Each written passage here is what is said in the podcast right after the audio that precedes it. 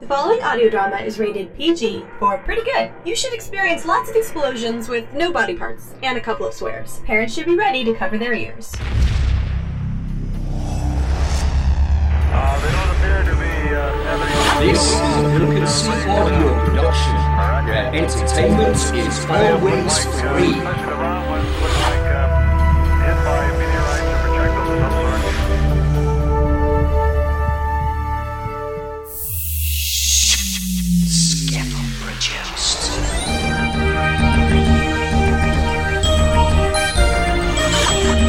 Wilkinson Audio Productions presents Doctor Who.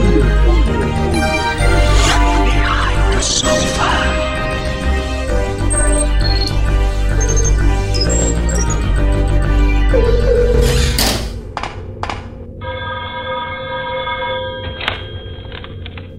Hi, this is Paul Mannering, writer of the season four Broken Sea Doctor Who. Hi, this is Stevie, um, Stevie K. Farnaby, aka Skiffle, um, producer of Broken Seas Doctor Who. And last but not least, Mark Kalita, Broken Seas' very own Doctor.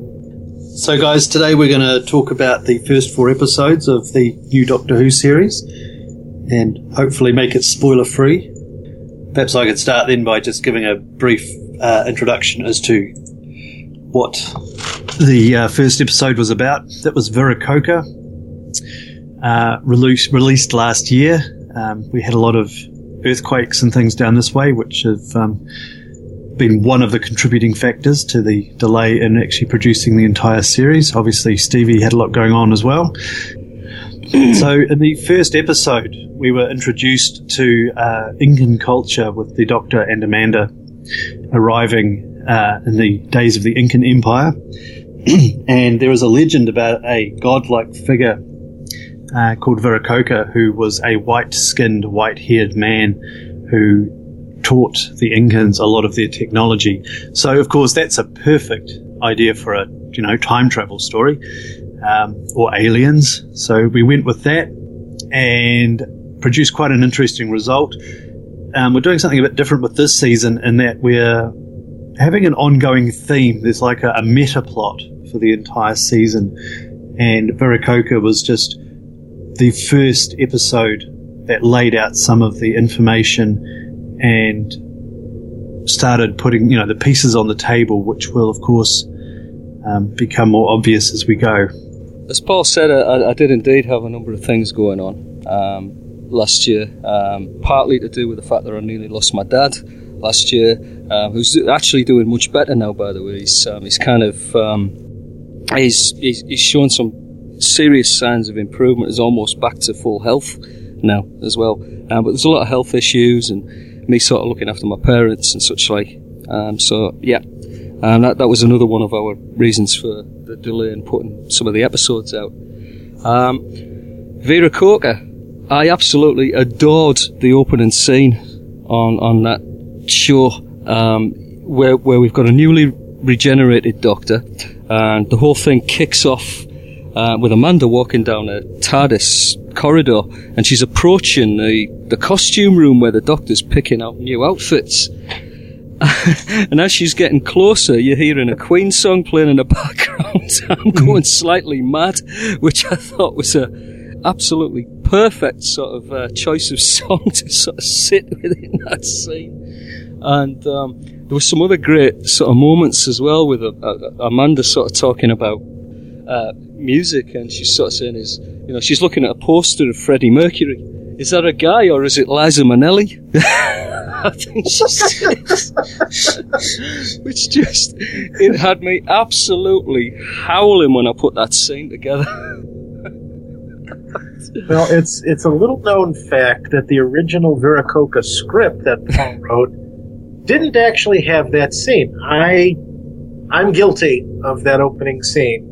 Yep. And um, the reason behind that is because for those who have listened to the show previously, uh, when we had Quorum of Time, uh, effectively, in a way, the Doctor has more or less regenerated, albeit into uh, the same guy. And I figured that after dealing with that, that he'd probably have the typical post regenerative shock that usually happens after one of those. And I thought it would be kind of fun to start the new season off by uh, by having a doctor that's a little little out of it. And of course, usually when, when you have a new doctor, you uh, you have that element. You have the element of the doctor trying to choose what his outfit is going to be. And uh, I, I thought it would be kind of fun to to play around with those those traditional concepts. Um, course, there's the fact that uh, I'm a very huge Queen fan, and I love the "I'm Going Slightly Mad" video. And uh, I thought, well, wouldn't it be kind of a hoot to uh, to integrate Queen into the show, and uh, especially that particular strange character that uh, Freddie Mercury played in it. So that's that's kind of how that came about. And also the um, the sort of story that the Doctor relates regarding you know Queen and the Sex Pistols being in the same studio as well was actually a true story as well. Uh huh. Um, so exactly. yeah. Exactly. And that, that was kind of nice to sort of fit that into the episode because it seemed to slot in there just perfectly, you know. I mean, it's one of those those what if kind of things, and you know, I could I could see it in my mind too over at the recording studio, and like the Mhm. fourth Doctor is sitting there, picturing him with his his feet kicked up on the recording console, watching this, and Sid Vicious walks in, sees Freddy, and they have their little banter in that, and uh, that's one of the things I like to do whenever I write scripts or contribute to scripts. If the uh, opportunity presents itself to literally put in something that really actually happened in history, I, I think that that helps flesh it out and and really connects the fantasy world with the real world. That's one of the one of the reasons I like working on uh, Jake Sampson Monster Hunter. We do that quite a bit. Yep. Of course, and um, it, it also applies to Maudlin as well. Um, ba- basically, there's a lot of historical elements on the show, and that helps to build up the believability of the the sort of fantasy type elements, you know, or in Doctor Who's case, the sci-fi elements. Anyhow, I mean, again, one of the uh, one of the other fun sort of little moments um, in this episode um, is when the TARDIS is going haywire. There's explosions going off, and I think at one point Amanda shouts, "Well, at least the gauge isn't spinning." at which point you hear it spin off, and I, I sort of made that sort of pan around the speakers a little bit, you know, to sort of give it the impression that this thing is actually rotating around, and then it spins on. There's a bit flies off. So, that was kind of a little fun bit to do. Again, one of the things that I've really enjoyed um, on the four episodes of this season is the locations that, that you've come up with, Paul. You know, for the you know for each episode. And, and in this instance, um, in this particular episode, I mean, we've got a pyramid, we've got like a, a convent, we've got a town, a sort of small village type place, we've got a jungle, we've got we've got the interior of the TARDIS. There's lots and lots of really, really cool sort of background ambiences. And I had a, a ton of fun building those up with all the multiple layers of effects and such like. Um, and it's it's actually something that I'm known for, I suppose, as a producer, and and, and it's I, I guess it's one of my, my favourite parts of producing audio drama is is actually creating these background ambiences, and I got some absolutely brilliant ones to do on this episode. I quite enjoyed doing the um, the the vocal effects for Packer as well, or Pasha. Um, Yeah, Parker. Yeah, it is, I was right first time. Great, thanks. yeah, you were. Yeah, um, I put put a lot of flange effect on that, and also um, in keeping with sort of true radiophonic workshop uh, moments, I, I also did. Um, I actually used a lot of ring modulator on there as well. A couple of other things as well towards the end of the episode as well. There was uh, things like um, where the, the pyramid's revealed to not actually be a pyramid at all you know, and a spaceship comes out at the top of it, and I thoroughly enjoyed putting that together as well. Um, I, I suppose a couple of the interesting things that I did sort of from a production point of view was I actually deliberately made that last scene with the, vol- the top of the, the uh, pyramid coming off. Um, I, I actually distorted that particular scene. I deliberately made that scene distort, so it gives you that sort of shaky, sort of camera quality, almost like the ground shaking. So you're hearing the voices are shaking as they speak, and you can Yeah. hear the, the sort of rumbling and things going down. It was interesting as well with the music on that one too, because I've always felt that music was kind of a, a huge part of audio drama and, and sort of building up moods and things. And for that particular one, I, you know, I, I kind of found some, some really good music online that sort of fit the sort of theme of the episode. That's one of the things that I've really been enjoying about our show, particularly over about the last year or so, Mhm. is how the music's coming. You know, the, the, the music, we've got uh, a lot of original music now, not relying on, on the Murray Gold stuff like a lot of other groups do. And the music that we've been getting is just so well tailored to the scenes Mhm. that it, it really contributes to bringing everything alive. Yeah, I mean, it's something that, I, that, I'm, that I'm quite hot on is, is sort of the, is the music within audio drama, because it, it is an extra element. It's almost like, um, it's almost like an extra sound effect or, or an extra character within the audio drama. That's Yeah, kind of how exactly. I, uh, kind of how I approach it, you know? Um, and yeah, I mean, I, I, I've, I've felt very strongly for the last sort of year, year and a half that, that really we should be moving away from using sort of soundtracks uh, like official Sure. soundtracks and moving into using something um, much much more interesting. Definitely. Um, okay, so should we move on to talk about episode two? The accidental engineer um, was really quite an interesting concept because it again introduced new characters and it had this whole idea of uh, not being a linear season. You know, we don't know when in the season this events are occurring, but the other key thing it does is it introduces this idea for the Doctor and Amanda that something is really not right with the universe. Things have changed. Things that the Doctor expected have been altered. Now, time isn't supposed to do that because, as we know, it's a big ball of timey-wimey stuff. Um, so time shouldn't change. Time should repair itself. Time should be allowed to um, have these paradoxes because it will just correct them. So really, things don't change, you know. But all of a sudden, we've got this Ray Bradbury roll of thunder kind of thing where, you know, you, you crush a butterfly and the future 50 million years changes into totally different situation. So that, of course, sets off alarm bells for the doctor and he needs to go off and find out what's causing it. And as well as that, we um, have kind of a, an alternative to the doctor. There's um, obviously strong uh, parallels between Amanda and Patricia and Malcolm Mobius and the Doctor, um, in that Malcolm Mobius has invented his own time machine, um, which he calls the Titus. Or the, or the tight ass. Yeah, yeah, It's not quite as dimensionally transcendental as a TARDIS, so it's a bit more snug inside then. yeah, something like that.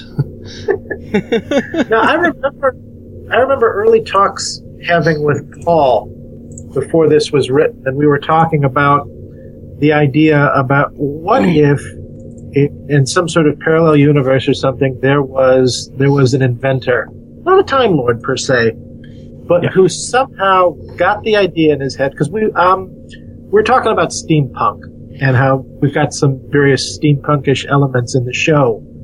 And uh, we thought, well, wouldn't it be interesting if this this engineer, this inventor, uh, while he's futzing around, accidentally stumbles upon the right uh, formula, so to speak, for creating effectively his own time machine, and upon discovering it, uh, just goes jaunting off in, in time and space, and without the proper uh, time training that say the, the Time Lords have uh, about non-intervention, about all the uh, you know the rules and laws guarding bouncing back and forth in time.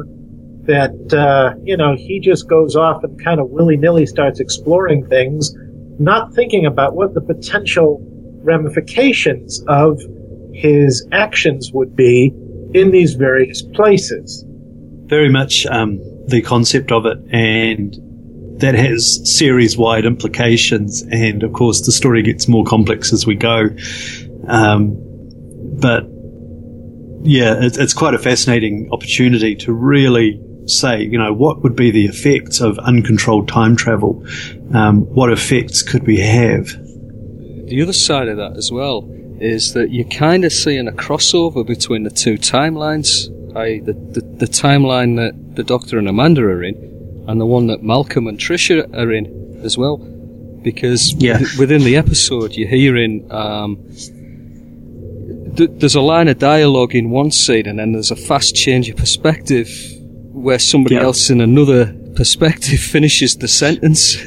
Yeah, we I made a um, tried to sort of have them all operating at the same time in different parts of space and time, but for the narrative, um, the Doctor will be talking, and then it'll switch to Malcolm Mobius, who will say something, and then Patricia will be talking, and that'll switch to something Amanda says.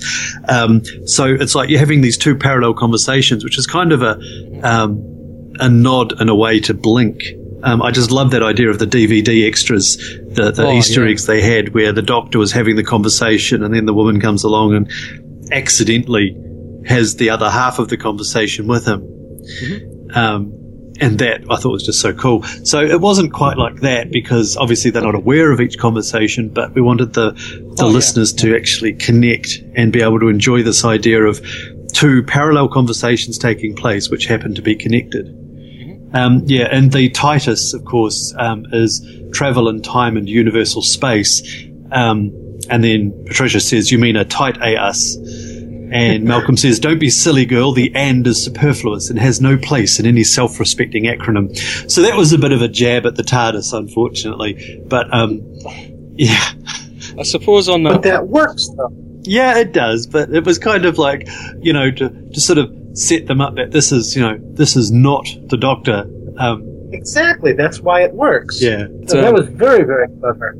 certainly And of course, we had the cat, um, Nero, my Siamese, made his um, acting debut. Absolutely, yeah. That was that was kind of fun to do, and I've even credited Nero as well on the end credits. Yeah, I saw show. that. Cool.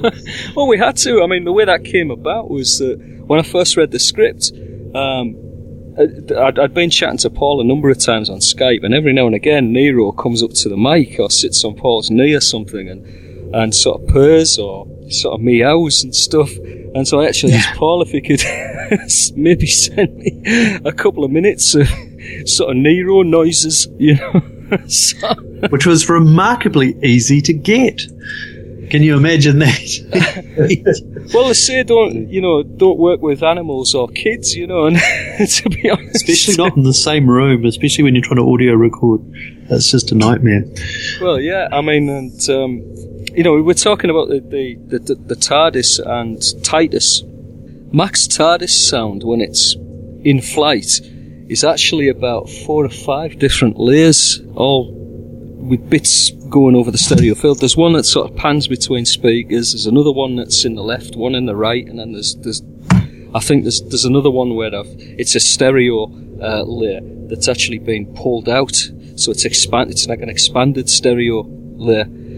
So that's basically like five layers. And what I wanted to do was uh, when I created the sounds for the Titus, I actually wanted that to sound very very similar, but not the same, because it is radically different. But I wanted I wanted people to sort of kind of just just make the connection between the two.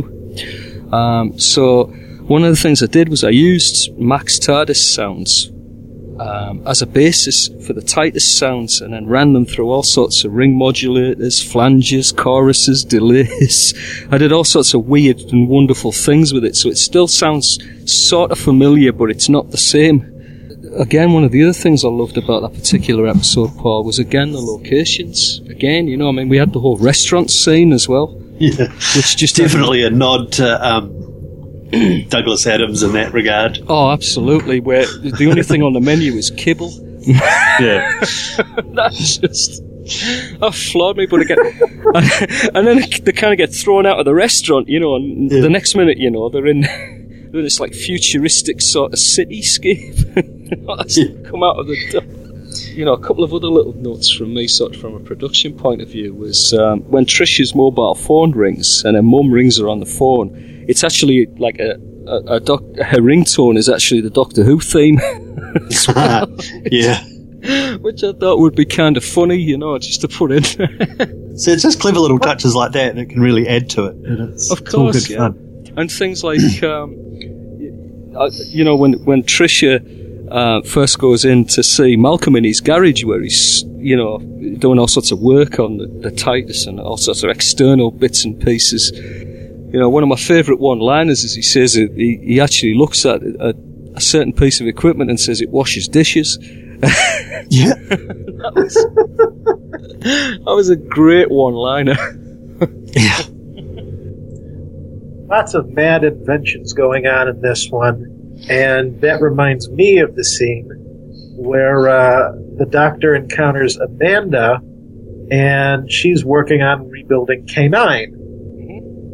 And what's what's neat about that is we get to see a little bit more about the Amanda character. We start seeing that she has the has her own engineering aptitude, and that uh, you know she's tinkering and, and trying to uh, to redevelop K9 for you know a new world for new audiences and with a distinctly new uh, new look to it.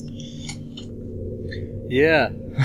the other side of that, as well as we also saw a side of the Doctor that we don't normally see as well, um, which is that he actually um, snaps at Amanda, Yes. And that's not something that we normally see from the Doctor because he's normally in control at all times, isn't he? You know. And, and so that was nice to see that sort of slightly different side of him as well. Because after all, this is a newly regenerated Doctor. Yes. Might so his personality was meant to be a bit weird, a bit flip flop. um, I mean, like for example, when they're in the TARDIS and they're talking about the washing machine, Amanda's saying you don't have to add laundry detergent or anything, and the doctor says it doesn't clean using detergent. Waterfield it uses sonic technology to whisper insidious gossip into the ears of the dirt molecules, causing them to have a huge row with the fabric fibers. Fibers. They then um, they then split up, and whatever attraction they had is gone. And Very Amanda, um, you know, being a smart girl, picks up on this sort of, you know, silly metaphor and says, leaving my jeans to sit at home drinking red wine and scoffing ice cream. And the doctor, having flipped again sort of his post-generation regeneration personality, gets quite cantankerous and says, it's a pair of jeans, Amanda. Jeans don't drink wine and eat ice cream. and she's like, oh, you're so irritating sometimes. And, and that's exactly it, because he's having these weird sort of personality mood swings. You know, he he'll make a joke, she'll try and play along, and then he'll be like, "That was a really silly thing to say," and and she gets frustrated. So, yeah, Oh, it, I It's mean, it's it's just just when you think you understood the Doctor, yes, now it's it's still it's it's an episode already into the season, and all bets are still off. You you just when you you, you think you you know he's back to normal, yeah, maybe not. no, well, that's it, You- isn't it? you- yeah. So it was that kind of thing. It'll settle down as obviously the season continues, but um, the Doctor's always had that sort of playful clown aspect of his personality. It's come through on almost every one of his uh, incarnations. So I try to always be faithful to that, but at the same time, he can be deadly serious. Oh yeah. You know, when it, when it's required. Even Tom Baker, who was uh, his doctor, was sort of pretty much class clown um, for most of the time. until you started getting like towards the uh, a lot of the Baker's final season, like about the last three or four episodes, and Logopolis in particular. I mean, this he he was really I don't know if I want to say dark, but very serious. He had he had almost that Christopher Eccleston like kind of just like a darkness to him that uh, you didn't want to mess with him. He he'd gotten more serious and. Oh yeah. and I know there were times, and what, what I'm saying is that most of the time he was class clown, but every now and again oh yeah, he would get really powerful and dramatic, you know. I mean, I'm thinking particularly the sort of speech in Genesis of the Daleks, where he has a choice of destroy them now before they become the scourge of the universe, or or not? Yeah. You know, and and that must have been like a torment of a decision to make. Well, so yeah, I mean. Uh, Absolutely, you know, even even the class clown can be really serious and unpredictable too. Anyway, moving on to episode three, the thing. Yes. now, I've got to say, this is my favourite episode so far because I know every year we write an episode which is the comedy, and it's, you know, sometimes it's the April episode, but um, as we say, our schedule was a bit different this year because of the life events, uh, the Christchurch earthquake, and Steve's parent, uh, father's ill health, especially. But what we did here, or what I did here, is I wrote this episode, which was the comedy episode of the season. So it's the where we break all the rules, we go completely silly, um, and we end up with this wonderful example of um, time changing. Uh, Will Shakespeare is accidentally dragged through time, deposited in a small town, modern day England, um, amateur theatre company production of Shakespeare. He and of course, you can imagine the humour possibilities of having William Shakespeare present at the rehearsals of a Shakespearean play that he hasn't written yet. so, yeah. Um, and the funny thing is, is that it opens with Shakespeare trying to write it, and he's got writer's block. So he's trying to write Romeo and Juliet, and he's trying to work out where to set it. So of course he's all upset because, you know, should it be in Venice or Morocco or bloody London? Um, and then of course he gets sent through time and encounters this quirky bunch of characters. Um, we have a paroled supposed aristocrat um, who was involved in some dodgy dealings involving missing gold, um, who is now who was imprisoned and is now on parole. Some rather starstruck locals, and uh, then of course the Doctor and Amanda turn up, and there's a murder mystery, and everything just gets crazy. It- so It was so funny because when he is deposited, he kind of falls out of a broom cupboard. Which was a nice touch as well. Certainly um, based it on a lot of the, the British sitcoms that I grew up on. Um, you know, so there's there's characters like you know a Mrs. Bouquet type character and that kind of um, putting on airs. Um, there's the crusty old, you know, sort of Lord of the Manor type.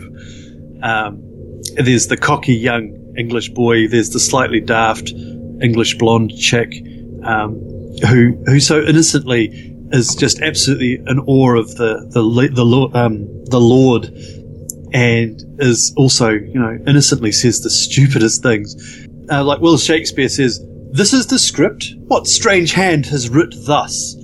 And Maud, the slightly daffy one, says, "Oh, that'd be me. I like Garamond font, but Edwardian tends to give it that Shakespearean style. Don't you agree, Sir Clarence?"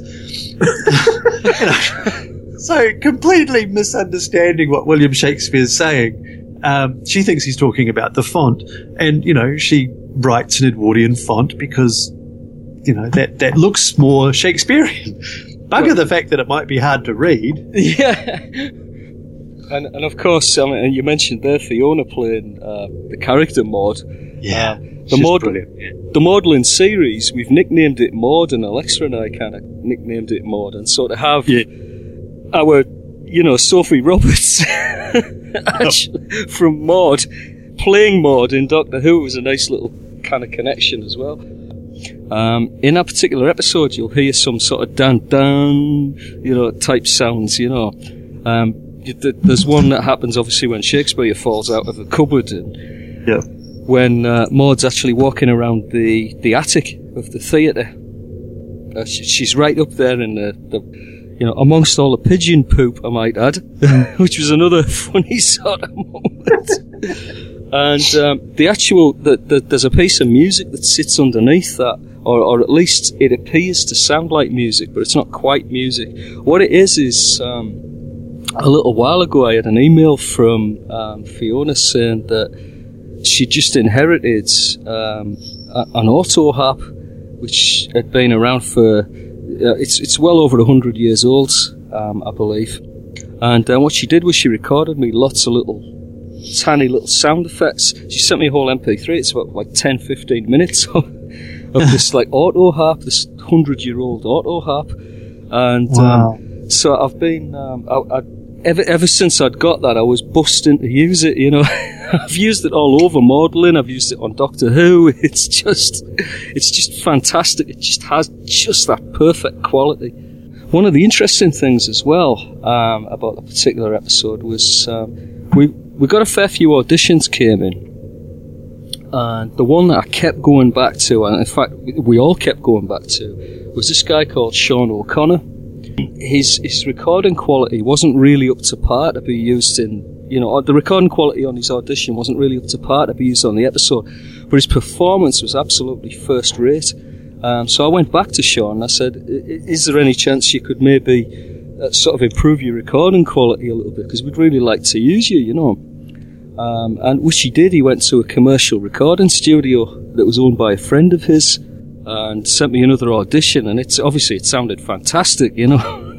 um, and, and then I started do, doing a bit more googling as to who Sean actually is, and it turns out that he's actually a Shakespearean theatre actor in real life. so, so we we actually wound up with a Shakespearean theatre, a bona fide Shakespearean theatre actor playing Shakespeare on our show, which was superb. And I, I'm, I'm really glad I sort of held out for um, Sean because he did a fabulous job for us. Um, and he was just absolutely spot on. And, and, and another bit of sort of, of sort of coincidental sort of casting was that um, I was cast as Andy, um, you know, the, the sort of sound and lights guy uh, for the theatre. And um, in, in real life, I actually worked doing sound for concerts in an old Georgian theatre in real life. So- I was going to say, Stevie, how difficult was it to to find this character to truly bring it to life? Oh, it, it was such an acting gig. oh, it was so tough, Mark. You know. but yeah, it was just sort of a nice, a nice turn up for the books. You know, is is that um, that I got to sort of kind of play this character. It could have been, it could have actually have been me. You know, in the series. I thought when Paul wrote it, he wrote it with you in mind. I did actually. Oh, that's, that's pretty cool. Um, but at the time, Paul didn't know that I'd actually worked as a sound engineer in a Georgian theatre. Past life. so, so, um, and, and again, there was there was some really really special moments in this this episode for me as well, which was um, I love the old fashioned sort of British Bobby. That Yeah, writing everything down slowly and carefully and repeating it as he writes it down. it was Yeah. fantastic. And one of the things, Suspicious character. yeah. oh, Oh, he was funny. he was funny. He was brilliantly played and, and very, very well written. And it, it was just hysterical the way that he was doing things. Um, and one of the other things I did with the production on that, um, to bring that out as well and give it that sort of classic sort of British Bobby type thing, uh, was that I used um, popular theme tunes from those type of TV shows. Um, I used Yeah. one. I, I used the theme tune from Dixon of Dock Green. on one Oh, of the- classic. um, and I also used Inspector Morse as well, Yeah. the theme from that, um, within the mix as well, albeit actually in a, a an affected way. Um, I actually added effects to it because I, wa- I wanted people to sort of just get a taste of, of what that is, you know, and think and, and just sit there thinking to themselves, I know that music, but what's it from? You know, and sort of you know to give that sort of quality. and I thought it was hysterical. There were some other big moments as well, like you know the bit with um, um, where one of the characters falls through the loft straight into the the theatre, comes crashing through the ceiling. That was kind of fun to do as well. But yeah, it was it was a great show. Uh, a, a really good episode, and I, I can quite understand why it might be your, your favourite of the season, Paul. It was it was such a funny, good, fun sort of episode. Yeah. And I think the fact that we had that comedy as our third episode made the fourth episode even more poignant Yes, Um, it did. Um, because that that's when things got really serious again. Um, and it was always written like that. It was it was like you know we'd had this wonderful laugh, we'd had some quirky fun. You know, it was the the first well, the third episode was a little step outside the, the theme of the of the entire season, but there were elements of it in there, especially at the beginning and the end. And then it's like, you know, we now return you to your regularly scheduled drama, and and boy, did it hit with a punch. yeah, Um, um, this this whole this whole new species of people, you know, uh, the Vasha and the the idea of these this hive mind. Um, you know what one knows, they all know, and and that wonderful sense of community. Um, this this interesting quirk of human evolution. Um, you know, and, and these people fleeing from something absolutely destructive and terrifying. Um, and just giving an idea of just how serious this is. You know, this is whatever is going on. It's bigger than Daleks and it's bigger than Cybermen and it's it's some some new threat which is threatening to engulf the entire universe. Oh, absolutely.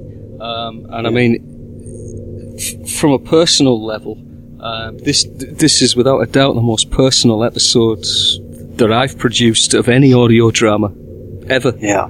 Um, for for lots of different reasons.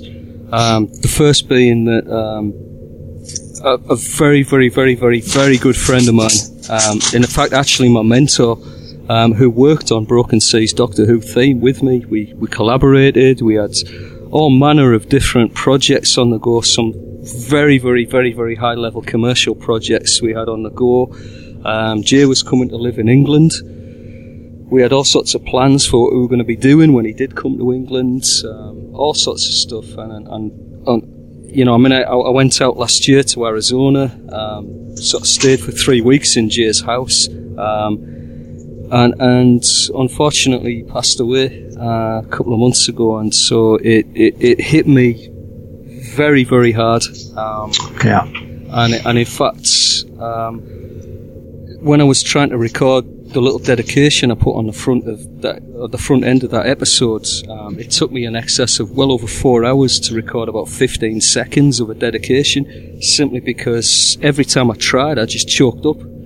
Um, I, you know, I lost a friend, I lost my mentor, I lost pretty much, you know, I mean, it was, it was terrible. We were, we were like family to, uh, to each other. It was, uh, it, it was, it was quite heartbreaking to say the least. Um, uh, some, I mean, it, it just, it was shocking. And in fact, it, even the, um, even the, the actual take I actually eventually used, you can hear my voice trembling still on that. And you know, in the end, I just thought, what the hell? I'm only human, and our fans will understand that, you know. Um, but he was such a, a, a big part of my life for about the last three sort of years, um, three four years. Just incredible man, and I miss him terribly. Uh, we, I, I used to the, the laughs we had were just insane. Um, and then also within this episode, I also produced the most difficult scene I've ever had to produce again on any audio drama episode that I've done, um, which was the whole Musil uh, death scene, which, um, you know, the, the reason it hurt me so, uh, the reason it was so difficult was that it was actually my own son that played Musil, uh, making his voice acting debut as well. You know, it was the, the very first full-on proper role that he'd ever had in an audio drama. You know, and I had to kill him off. you know? um, so it, it was pretty difficult to, to, to be able to produce that, but but uh, again, you know, I mean, the casting was mine on that one. You know, it was my my choice and everything. So you know, um, but it, it was very difficult to do, and I thought he did a great job as well. Um, as did um, Bill's granddaughter Draven, who Yeah. Actually mentioned great. actually mentioned that she, she she didn't like the sound of her own voice. You know, it's funny because I told Bill the day after I heard the uh, the rough cut of this that I actually had to stop for a while and literally listen to the credits to make sure that that was her. Because you know, despite the fact that we've you know we've worked on and off with Draven for the last few years, it there was this this new maturity to mm-hmm. her voice. You know, we we saw an actual vocal evolutionary step here, and uh, you know her delivery was wonderful, Absolutely, and I could was. just it was just interesting hearing this newfound maturity in her voice. So I think uh, you know I like to think we're going to be seeing certainly more more of Josh in time to come, and uh, I think probably I suspect be seeing uh, increased and maybe meatier uh, more mature roles for Draven in time to come. Absolutely. I mean, um, Draven did a fantastic job for us, and um, I, c- I can kind of understand it. It's, obviously, I've done a fair bit of voice acting too, you know, and I can kind of understand um, that, that the first time people hear the change in their voice as as you get older and such, like it can be quite a quite a surprise, really, you know. Uh, Hey, yeah. I didn't start actually being able to tolerate my own voice till about three, four years ago. wow. By and large, I've hated my voice. Like I said, barely tolerating it now. I've, I've kind of come to grips with it. That's Wow. where I am right now. I don't like it, but I'm okay with it. you know, basically, I just wanted to say, you know, just how great I thought Draven was. In fact, I actually think it was probably the best performance I've heard her give. Yes, definitely. Yes. Truthfully, Oh, yeah. she, she was exceptional in it. You know, Bill's a really good director, um, and he's there supporting them 100% when the kids voice act. Um, and I've always enjoyed having his granddaughters contribute. Um, and things like the Insidious Octopoids trailer, um, that was just so hysterically funny. And, you know, they totally carried that. Um, and of course, and again in this, it's a totally different thing, but there's a kid who could definitely have a future as a professional voice actor. I totally agree. Just superb. Hmm. Um, one of the other things was, um, th- th- sorry to go back to um, the, the bit where obviously Musil dies. Um, the interesting part about that scene was the interaction between Amanda and the Doctor. It was obviously very, very emotional, sort of like, emotionally charged scene. You know, with Amanda sort of pretty much screaming at him. You know, this is this is what you do. Yeah. You've got to go back and save him. You know, and and, Yeah. and then he can't go back on his own timeline. And, it's it must be um, it brought out again. It brought out new new sort of elements or new aspects to the Doctor's character. You know, Yeah. I don't think we've. the things like the line of Sashila's when, um, you know, they start out telling the story of the Docker, you know, this great wizard with his Sonak technology and how he, you know, he defeated this evil person and promised the Vashi he'd come back when they needed him. Building that idea that there are countless races out there who have encountered the Doctor in all of his incarnations, and they all have myths and legends around him. They they know who he is and they they tell their children these stories. You know he's he's this really terrifying um, you know sort of bogeyman almost character feared and loved because you know he saved us but he's really dangerous Yeah, and and, and the other side of that as well is that. Um, as good as the Doctor is, he can't save everybody all of the time. No, that's right. And then when so Sheila says later, when she's talking to them about, you know, recognizing the doctor, she says, he is the docker, the oncoming storm, which has been used before. And so obviously that's a, a, a title that's well known. And she says he's the most powerful wizard in any story ever. The one who saves us from Isu Parafa, the silence that is like death. And the docker, we call him the whisper in the silence. So, and that just still gives me chills, you know. And the way that was delivered by Draven was amazing. But the the idea that you know the the Varashi have or the Vashi have this this concept of like they they always are in mental contact with each other. Everyone knows what everyone else knows. They all experience the same things, and there are they're they're the like the suffering or the, the, the pain of an experience is diluted by being spread among a billion people. Um, so, you know, if someone dies, the shock of that death, the pain of that death, um, is, is spread. So it's absorbed and no one suffers. But for them, being alone, being cut off, is the silence that is like death. You know, not having, mm-hmm. being surrounded by a, an entire civilization of, of presences and personalities and voices that are touching your own. And so the doctor is the one who saves them from that silence, but yet he does that by being the whisper. So, you know, when you're alone, the whisper and the silence will come for you, will come to you, and that is the doctor. So when you're at your darkest, when all is lost for the Vashi, when they're in silence and so alone, that is when the whisper and the silence will come. And that's just a really powerful image that I just couldn't shake. Um, and I tried to communicate through the script of the doctor being this, you know, beam of light when all else is darkness. You know, this this voice, this whisper in the silence. So yeah, after um, after we released this episode last weekend, uh, a buddy of mine called, and uh, he had been listening to Whisper in the Silence, and uh, I didn't know he really even listened to the show, so that was that was kind of neat to hear. But he wanted to tell me that uh, when he heard this after the the opening speech from uh, Masama, he said, "You know, I was listening to that, and I couldn't think." He said something sounded familiar in that. Did, do you think you heard it somewhere before? And then he said, "Yeah, it was like that one Mad Max movie when they were all sitting around and, and the kids were telling stories about Captain Walker." yes, I just- I started chuckling because I said, "Oh, you know what? That's what I was thinking too when I first read this script."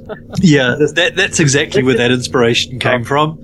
Um, Okay. you, know, you know, I'm a huge Mad Max fan. I mean, I've written and produced our own our own Mad Max stories and love the movies.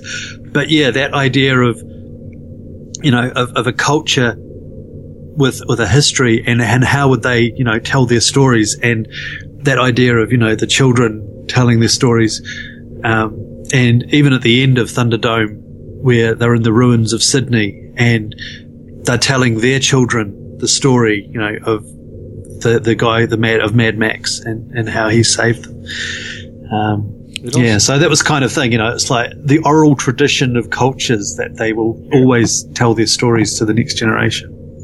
Yeah. Well, one of the big things that I liked about this particular episode, you know, up until now we've been talking about the uh, the really powerful, heartfelt, intense, dramatic uh, moments in it.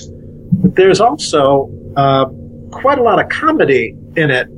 Uh, in the first scene that the doctor and Amanda Yeah. show up, Yeah, I'm King just- Berenstain, the, super mega the roller coaster at an amusement park. yeah, but and that was It's a mop. the, the element of that was to have you know even in death there is you know there is a, a place for for joy.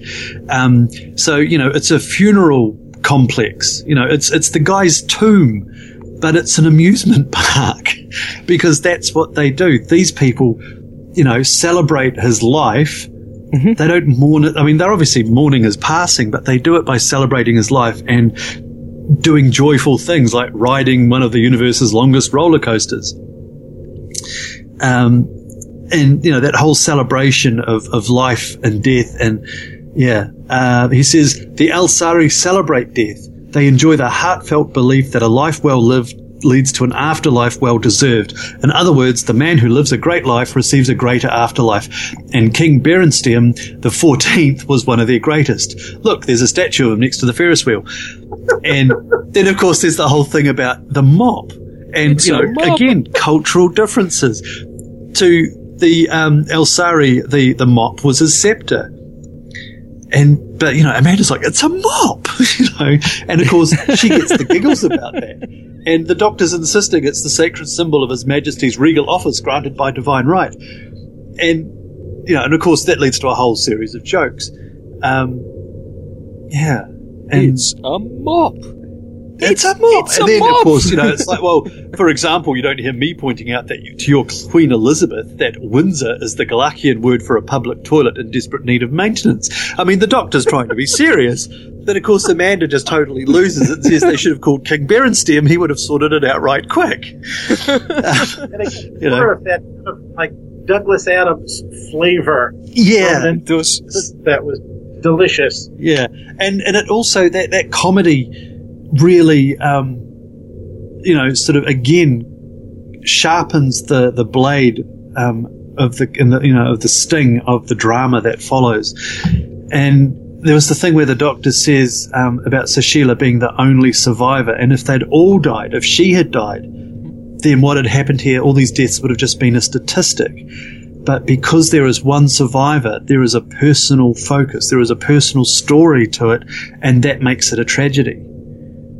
So, you know, if an entire species or civilization or planet or, you know, fleeing fleet of starships of refugees are wiped out with no survivors, that's a terrible thing. but there's no personal aspect to it. But having that personal contact with the one survivor, there you go. Now it's a tragedy. Now it's something that means something. It's got dimension. Um, it's got a, a focus, and that just sharpens it even more. Yeah, and, and from a production point of view, um, I'm kind of known for blowing stuff up. and, and, and okay, yeah, we've got we've got a fantastic scene, you know, where the ship sort of slams in, into this other ship. Uh, you know, and you, you hear sort of cutting torches coming through the walls, and these horrible raptor things come running through you, tearing the place apart, and eventually they do tear the ship completely apart.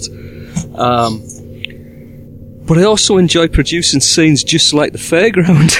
you know, that Yeah. that's fun. Um, and, and I enjoy doing the emotional scenes too. Um, and, and I actually enjoy all of those different varieties of scenes. In fact, that's what actually keeps me interested is that you do have that balance of the different styles. With Well, it has to be, you know, it, it's part of a good story, I think, is that, you know, you want to laugh one moment and cry the next. If it was just one plodding, depressing, grim drama, Mm-hmm. um, you'd have to be in a particular mood to enjoy it. But I think having it Yeah. spiced with a bit of humour is um, is important. Yeah, it's kind of like watching Pink Floyd's The Wall. Yeah, if you wanted to watch that film, you have to be in the right frame of mind to watch it. You can't, you can't just. It, it's not one of those films you can watch all the time, you know. No, I mean, stoned out of your gourd is the best way to watch that movie. But, but you're quite right. You have to be in a particular headspace. Absolutely, yeah. Um, and and um, you know the the whole idea of this particular culture, sort of celebrating a, a great man's life, sort of um, reflects what I guess I'm doing right now in respect of Jay's memory, Yeah. which is Well, that's um, just it. You know, I- I'm- that's, that's part of it. Yeah, I'm literally kind of celebrating his life now. Um, there's uh, there's been talk of of um, right up to a few weeks before he passed away, he was still sending me updates for his website um, and, and and such like. So th- th- I've, I've I've I've been chatting to um, young Josh actually, um, who did our uh, the soundtrack or part of the soundtrack for this episode. In fact, because Josh knew him as well. We've we've chatted very briefly about um, maybe finishing that off. Um, and, and trying to add extra elements to it, maybe some clips of audio and stuff like that, you know, again as a celebration of his life. And one of the other things I'm doing is that when Jay was still alive, he, um, we were collaborating on an album together. And I've got all of Jay's parts and sections already here recorded. Um, so I'm, I'm going to finish the album and I'm going to release it as a commercial release, but in aid of a, a cancer charity. Um, so again, it's all about the, the celebrating this great man's life. And, and the fact that um, some of Josh's uh, music was actually mirrored, was actually used in the episode as well, kind of seemed fitting as well because, um, again, like I said, Josh knew Jay as well. Um, and, and again, Mark, you were talking about uh, the music on Doctor Who. Um, in this particular episode, every single piece of music was an original piece, um, including the theme tune. Um, I was chatting to uh, a friend of mine, uh, Mark, who, who's um, kind of the creative force behind the band, uh, the Thought Criminals. And we were chatting one day, and he, you know, we mentioning about you know Doctor Who and the various series that I produce, and um, he just sent me a, a, a, a song straight away. It's one called Electricity, and said, "There, you, we can use that on Doctor Who." And he, he then sent me a couple of others to use on. Um, Escape from New York too, as well. When I eventually get around to sort of getting that cast and get, getting it into production, um, I also wrote. Um, I also there was four pieces of my music in there as well. Uh, two of which were remixes, and two were completely original pieces. you know, from a production point of view, one of those pieces of music. Um, when I was in Arizona, Jay, uh, um, Jay handed me a prototype of a piece of equipment called the. Um, it's actually called a G2M, and, and it's made by a company called Sonuus. Now, now Jade actually designed this particular piece of equipment. It's it's a an, an analog to MIDI converter, basically, and Jay actually gave me one of the prototypes to bring home with me. uh, which I actually used on one of the pieces of music in this episode. So it was, it was kind of like um, a little piece of Jay wound up in the mix as well. One of the, the finally the other piece was that that very soft sort of piano version of the Doctor Who theme that I used under the whole Musil sort of death sequence. Um, that, was, was also. That was also done by a friend of mine, um, a guy called Matt Jessup, who works for Digital Village. And what he does is he, he actually designs sound and uh, synthesizer patches for famous people, um, including people like Gary Numan, for example. I'm a big fan of Gary Numan, and uh, what, what happened was um, he'd actually designed some sounds for Gary Numan's last tour. Um, so what he thought he'd do is he created this piano piece with all of these sounds underlaid underneath it. So these are actually Gary Numan's sounds, you know, the sounds that were, you know, created for Gary Numan to use on tour. And so Matt did that, and then he, he actually released it on YouTube and, and dedicated that version of the theme to me, particularly, which was kind of cool. Um, and when he did that, I actually asked him um, straight away, you know, can I use this on a on on the series? And um, of course, he came back and saying, "Yeah, I made it for you. you use it." You know, it's just kind of cool. Um, so it's I've had it sat there on my hard drive for the last two years, and I've I've not I've been waiting for the right moment to use it, and that was the right moment. Um, just a fantastic piece of music, a great version of the theme tune as well. Really, really, really special stuff.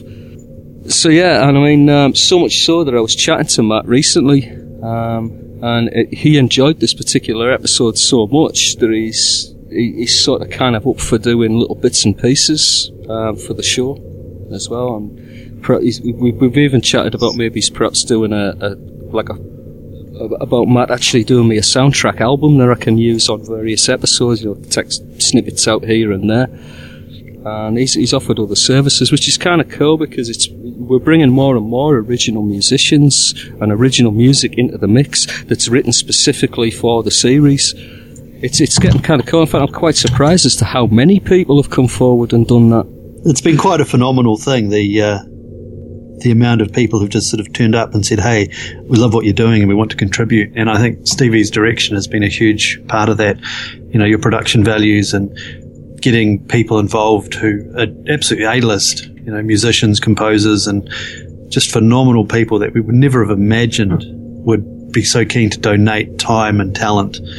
Um, and the full cast throughout the season is the same. You know, we've we've really got something I think we can be very proud of. Well, you see, the thing is, Paul, I'm a cheeky sod. Yeah. Basically, I've got a lot of bottle. I never would have guessed that about you. yeah, I've got a lot of I've got a lot of bottle, and um, if an opportunity presents itself, I'm cheeky enough to just ask.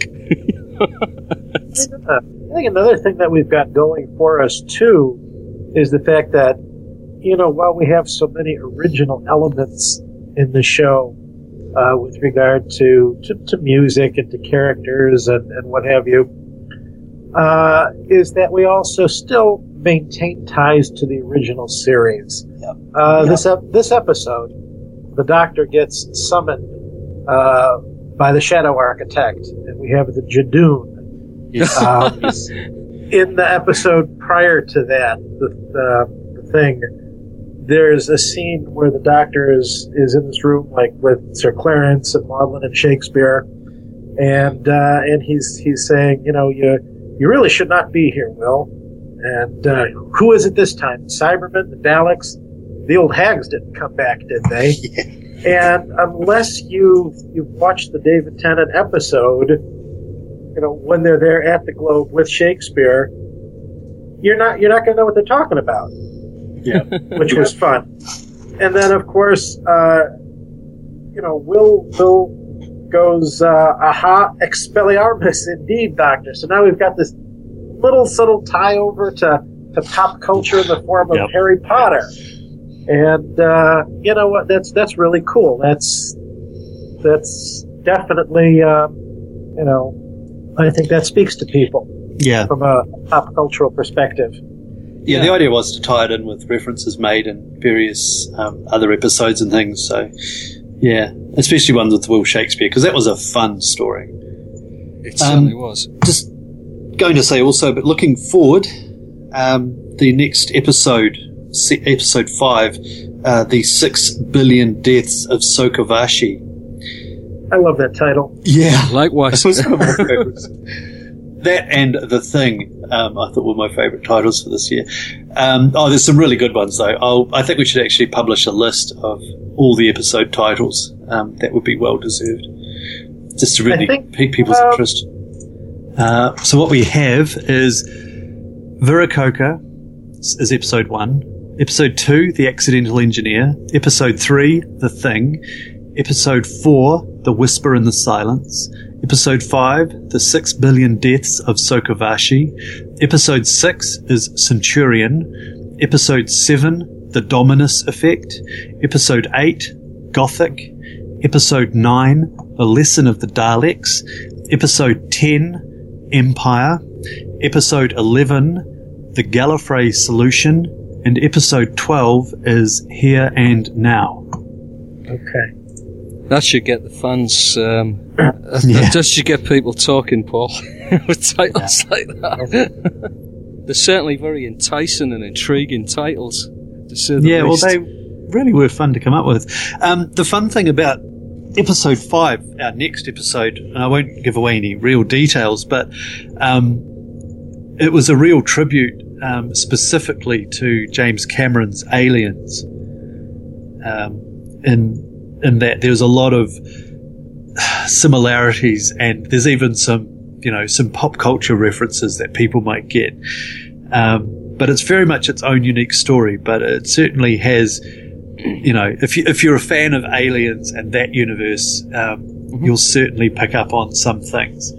It's funny you should say that, Paul, but um, in Whisper in the Silence, the bit where the, the, the sort of out, uh, welding arc or cutting torch or whatever comes through, that whole bit reminded me of the opening scene of Aliens, Yeah, where they find Ripley's ship again, and you know Yeah. they cut the sort of door open and that flops down. It, that's what I kind of had in mind when I mixed that scene. well, that, that's just it. I mean, and there's there's some really, you know, that kind of human elements to it um, coming through.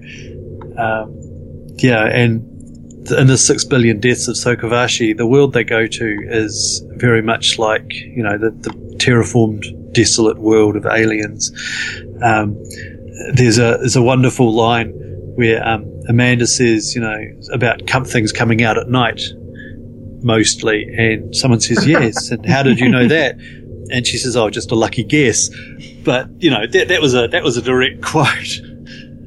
Um, nice and, you know, this caused lots of running and screaming and, and, you know, trying to weld doors shut and that sort of thing. So, um, yeah, it's, it's quite an action packed episode. Um, oh, and we also get, um, the return of some old friends. So that should be cool for people who've been fans of previous seasons of our Doctor Who. on the s- you know on a subject that Mac brought up as well about sort of adding these little things in, uh, little references to other stuff. There was a reference to Star Wars in the last episode as well, Yeah, yeah. which just great.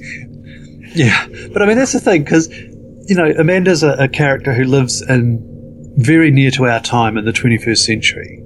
Um, I sort of always imagined her as maybe sort of living in the 2020s or the 2030s. Um, so you know the world has changed, um, and but it's still very recognisable. And she's obviously well read and well educated. Um, that comes out later on with her father. Um, there's a great line I've used in a later episode um, where someone actually says to her, um, "It's Latin for May the Force be with you." And yeah, um, it was just a, a nice little thing, you know. Um, and it, and it, it sounds really quite odd, but um, yeah. So I threw that in there and things. But and there is some interesting Latin quotes in this because you know nothing says intellectual snobbery like quoting Latin. so, um, and so there's a few of those Can you ma- scattered throughout various episodes. Can, can you imagine a doctor coming back with a quote? Um, that, you know, and it, th- this this is Silurian for these are not the droids you're looking for. Yeah, I didn't quite go that far, but yeah. Um, That's Well, not. it was close because you had a, you had Amanda say, um, you know, the doctor said, uh, you know, it's time to go back to the TARDIS. We need to find out what's happening. And Amanda said, you know, she sighs and she says, this is not the great time you're looking for. Yeah, yeah. It's all part of this little Star Warsy dialogue. and, uh, Yeah, and you know, I that, thought it was hip. It was cool. that that whole thing where you know uh, you know he suffers this terrible pain, and she's like you know as if you just you know as if a million voices suddenly cried out in terror, and and and he's like no, nothing like that at all. It's- Uh, it was, it was funny. I when I was reading that script, um, and I got to that point where that that thing happened to the doctor, and uh, you know he says he felt like some terrible catastrophe had had befallen the large number of people. I hadn't read beyond that, Yeah, yeah. and when I got to that line, I'm like, oh, hey, this is like Star Wars. Yeah. And then I read further on, and it's just like, oh, go Paul, and I just started laughing. That's no small moon. yeah. Yeah. That's no, it's a Toclafane. It's a mop, is what it actually is. Yeah, I didn't want to lay it on too thick, but I thought, you know, just a little bit, a little nod.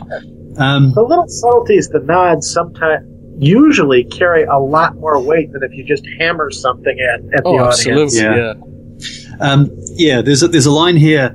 Um, yeah, someone, um, I won't spoil it by saying who, but there's a line where they say, read a book and find out. I have to get back to work. Mrs. Harris will be here till I get home. Sit vis vobiscum, which is, uh, may the force be with you in Latin. Fantastic.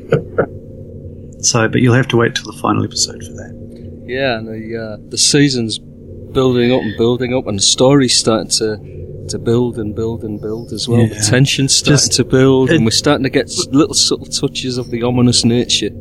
Yeah, and when I remember two years ago, the Skype conversations we had, um, you know, with our creative team, and you know, that was Stevie and Paul and Mark and and Bill, and we were talking about this season, and we said, hey, you know, let's build on this and let's do that and let's go this, and the ideas that everyone put forward and the stuff, and it's all been incorporated into these episodes.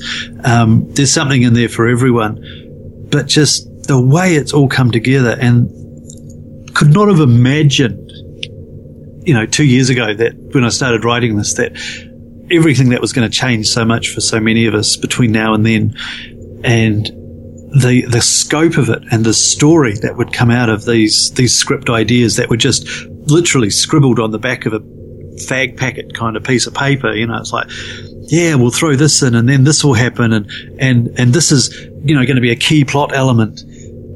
And now, of course, that's all been distilled down to these details and page after page of dialogue, um, and 12 full episodes of stories. It's just phenomenal. Well, Well, I the mean, thing of it is too, and you know, people out there know that I I write, do a little bit of scripting myself time to time. Yeah.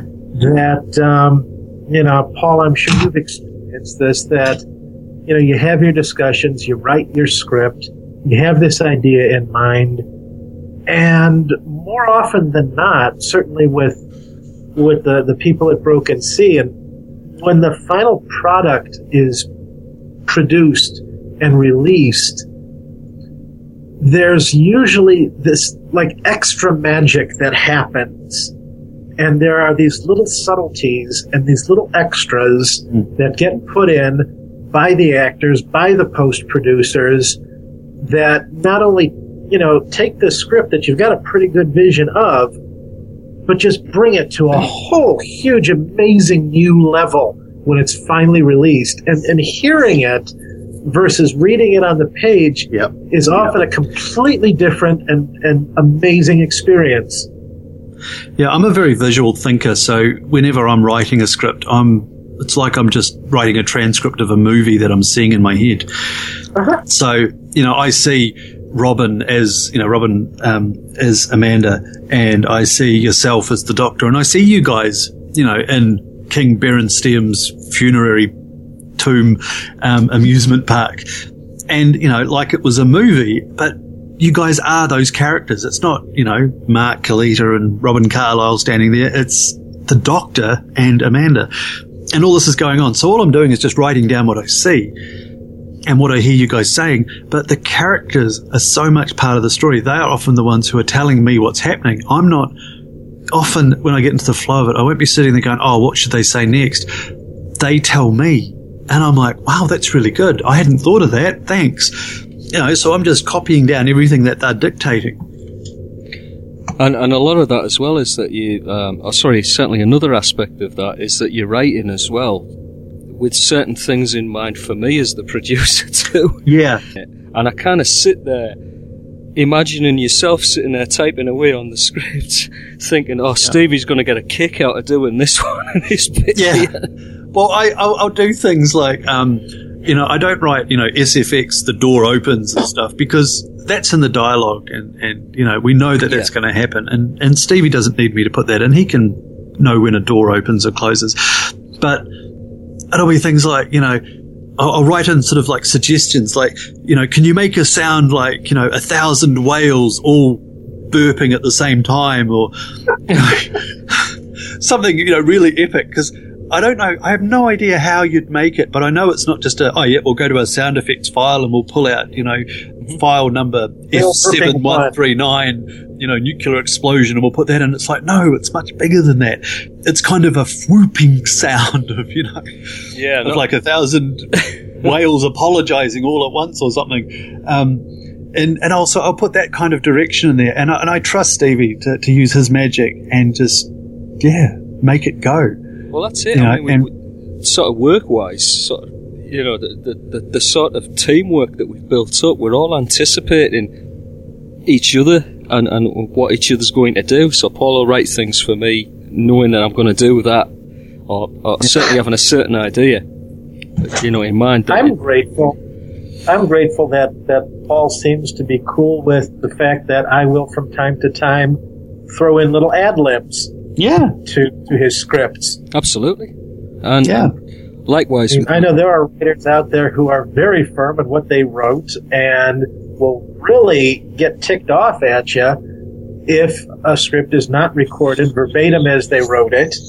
And uh, you know, I can I can see that perspective too. But again, I count myself fortunate because sometimes you know an actor will be if, if they've done the part for a really long time, they've got a good understanding of the character, and sometimes they'll they'll see a line and say, "Okay, that's good." I think personally that this character in this situation might say something like this, and um, uh, more or less, I, I, I think I've been lucky enough for the times that I've done it Yep. to uh, to have enhanced the situation. Yeah, well, I've never heard um, one of your ad libs that made me think, "What the hell?" And that you know that that, that really ruined my script.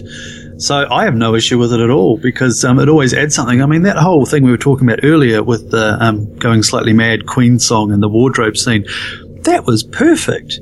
And the first time I heard that, I'm like, "Damn, that was really good. I should have written that." but of course I didn't. So, but um, yeah, and it's like that was great. Um, so yeah, and as I say, the, the scripts are written. The entire season is now complete. Um, they're all out there for review for you guys, and um, if there's anything that stands out that needs doing, then we will, as a team, um, edit them and add to them and make it the best we can. yeah, I mean, on the And of course, that the, still means that um, when we get to the actual production, there might be um, some ad libs thrown in, and that's fine. I mean, yeah, I mean, again, Mark, as I've as I've mentioned to you before, you know, sort of nine times out of ten, if if you're throwing in like an extra ad lib, um, I have a tendency to use it, you know, within the mix. Um, you know, as, as I've mentioned to you before, I mean, nobody knows your doctor better than you do. So every time you do do an ad lib, it's completely fitting for that character. It's, it's, it's the same thing from, from from my point of view as well, and I, I'm I'm kind of known for sort of wandering off scripts sometimes as well. Um, when I say I wander off scripts, what I, what I mean is that um, I add I add a lot of things that are not in the script, like extras basically. You know, and the ad libs are just they're, they're in that sort of same vein. Paul, are you beginning the, the the script for the next season now? Uh, yes, Sounds I will like be. it. Um, I've, I've got these ideas, and I've got the first episode mapped out in my head. I mean, that's the thing. As soon as one thing finishes, and we have this conversation about, hey, you know, this is what our plans are for season five, and you know, you guys start sort of throwing things at me, and I'm like, oh yeah, no, this is exactly how I. And all, and then again, I'm watching the movie in my head, and I'm seeing the doctor doing this, and I'm seeing this happen, and I'm seeing that happen. Wow, it's um, it's going to be quite a ride. If it's anything like season four, I really have no idea where we're going to end up, but um, it's going to be awfully fun finding out. Absolutely. And I think that's that's a great way to sort of um, end this behind the sofa. Um, Yep. You know, with Paul writing the next episode. yes.